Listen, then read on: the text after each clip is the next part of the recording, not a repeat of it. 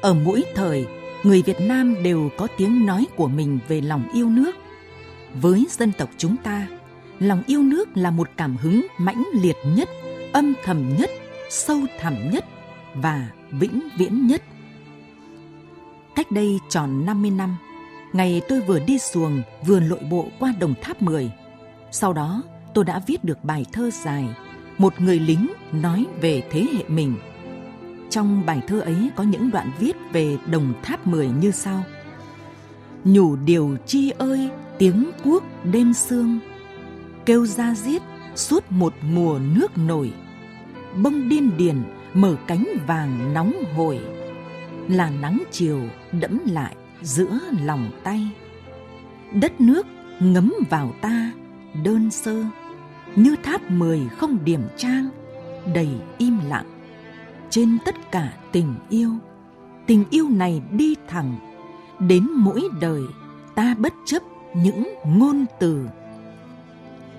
Khi viết trên tất cả tình yêu tình yêu này đi thẳng, thì đó là câu thơ buột thốt, một câu thơ bật ra từ chính những đoạn thơ trước đó mà người viết không hề phải nghĩ ngợi gì cả, cứ thế viết ra thôi. Lòng yêu nước tự nhiên là như vậy nó đứng trên tất cả mọi tình yêu. Nó là vĩnh cửu. Có người sẽ nói, nhưng bây giờ hòa bình rồi, lòng yêu nước không thể cứ sôi sục như thời chiến được. Đúng, bây giờ đang hòa bình. Nhưng người ukraine cũng nói như thế trước khi bị nga tiến đánh họ đột ngột. Dù gọi tên cuộc chiến ấy là gì chăng nữa, nếu chiến tranh là không vĩnh viễn, thì bây giờ xin nói thật hòa bình cũng không là vĩnh viễn, nhất là với việt nam ta. Chúng ta không chuẩn bị gây chiến tranh với ai, nhưng chúng ta phải chuẩn bị để bảo vệ đất nước mình.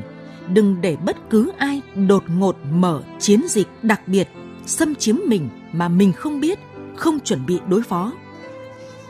Bây giờ, người ta đang dùng xâm lấn mềm với mình, nhưng nếu mình mất cảnh giác lòng yêu nước của mình không thường trực và không đổ độ lan tỏa mạnh, thì biết đâu, xâm lấn mềm ấy sẽ chuyển hóa thành xâm lấn cứng hoặc cứng mềm phối hợp.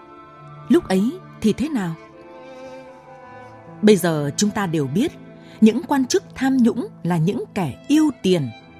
Ngày xưa, những thế hệ cách mạng, thế hệ cộng sản việt nam đầu tiên là những người yêu nước. Chỉ biết yêu nước họ sẵn sàng hy sinh, sẵn sàng hiến thân mình vì nước mà không một chút đòi hỏi nào. Trong cuộc kháng chiến chống pháp rồi chống mỹ, hàng triệu hàng triệu người việt nam đã hy sinh vì lòng yêu nước, không vì bất cứ thứ gì khác. Liệu chúng ta có thể hy vọng rằng những kẻ tham nhũng yêu tiền hôm nay sẽ chuyển sang yêu nước ngày mai khi đất nước này lâm nguy? Đó thật là nằm mơ giữa ban ngày dĩ nhiên, hầu hết người dân việt nam không tham nhũng và cũng không có cơ hội để tham nhũng. Nhưng lòng yêu nước luôn có yêu cầu của tự ý thức, của sự thức tỉnh, của tinh thần trách nhiệm cao. Vì đây là đất nước của mình mình yêu nước mình mình không muốn làm nô lệ ngay trên nước mình dưới bất cứ hình thức nào. Nên tình yêu nước từ chỗ có vẻ chung chung bỗng trở nên thiết thân gắn bó từ xa xôi lớn lao bỗng trở nên gần gũi nhỏ bé như những gì mình thân thiết hàng ngày hồi trước khá xa xưa văn hào nga ilia erenburg đã viết một tùy bút nổi tiếng lòng yêu nước qua bản dịch tuyệt vời của nhà báo thép mới, bài viết này đã thành tác phẩm thuộc nằm lòng của rất nhiều thế hệ Việt Nam hồi nhỏ từng ngồi ghế nhà trường và lớn lên đi kháng chiến.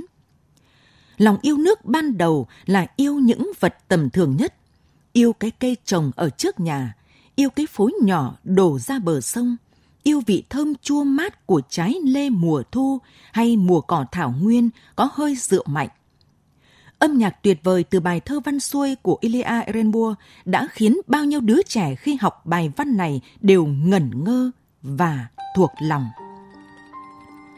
Ngày tôi còn nhỏ, học lớp 4, ở trường học sinh miền Nam số 1, chú ở bên này con sông đáy, bên kia là hàng chuông, làng làm nón nổi tiếng thuộc xã Phương Trung, huyện Thanh Oai, tỉnh Hà Đông cũ.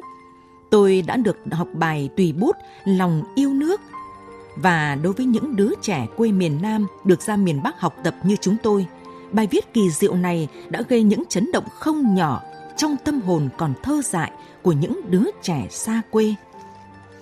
Lòng yêu nước vốn bẩm sinh, nhưng nếu được những tác phẩm văn học khơi nguồn, nó sẽ trở nên lung linh, trở nên thương thiết, gắn bó với con người.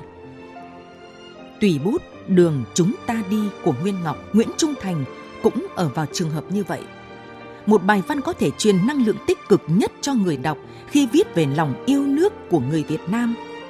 Bài văn ấy mở đầu giản dị như thế này. Chúng tôi đóng quân trong làng. Bây giờ đã khuya, bốn bề đều im lặng. Cho đến ngôi sao xa ngoài khung cửa cũng đứng im, lóng lánh như giọt nước mắt vui lặng lẽ của người vợ ở quê ta gặp chồng sau 10 năm trời gian lao và cách biệt. Gió xe lạnh, thoang thoảng hương lúa lên đồng, thơm như sữa một người mẹ trẻ. Tôi nằm đã lâu, không ngủ. Không sao ngủ được, có gì đấy vừa êm ả vừa trào sôi đang dậy trong lòng tôi, người lính đêm nay. Sáng mai, chúng tôi sẽ ra trận viết về lòng yêu nước của người đi chiến đấu bảo vệ đất nước là viết về một tình cảm cao cả nhất, thiêng liêng nhất, nhưng cũng bình dị nhất. Và lòng yêu nước không chỉ được thể hiện trong chiến tranh mà ở mỗi sát na bình lặng nhất của con người, ngay trong hòa bình, tình cảm ấy vẫn thể hiện một cách giản dị và gần gũi nhất.